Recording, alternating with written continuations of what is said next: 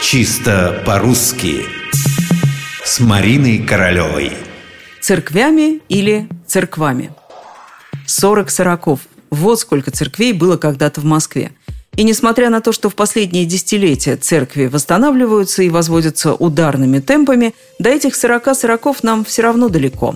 Да, славилась Москва церквями. Славилась. Вот сказала я это и задумалась. А как лучше, церквями или церквами?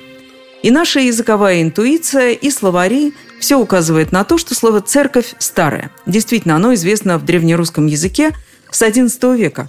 Только тогда было несколько другим – «церкы». Впрочем, откуда оно взялось, не очень понятно. Историко-этимологический словарь Павла Черных утверждает, что слово наверняка заимствованное, не славянское. По одной из гипотез оно германское. Есть же в немецком слово «кирхе». Другие языковеды думают, что источник слова «церковь» греческий.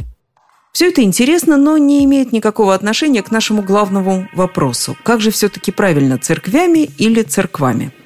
Орфоэпический словарь под редакцией Аванесова разрешает выбирать любой из двух вариантов. Кого-то это порадует, кого-то, наоборот, будет только раздражать. Обычно в таких случаях выручает словарь ударений Агеенко и Зарвы. Но в данном случае любителей определенности ждет разочарование. Загляните и убедитесь. Даже этот словарь считает абсолютно равноправными оба варианта. А значит, Москва могла славиться как церквами, так и церквями.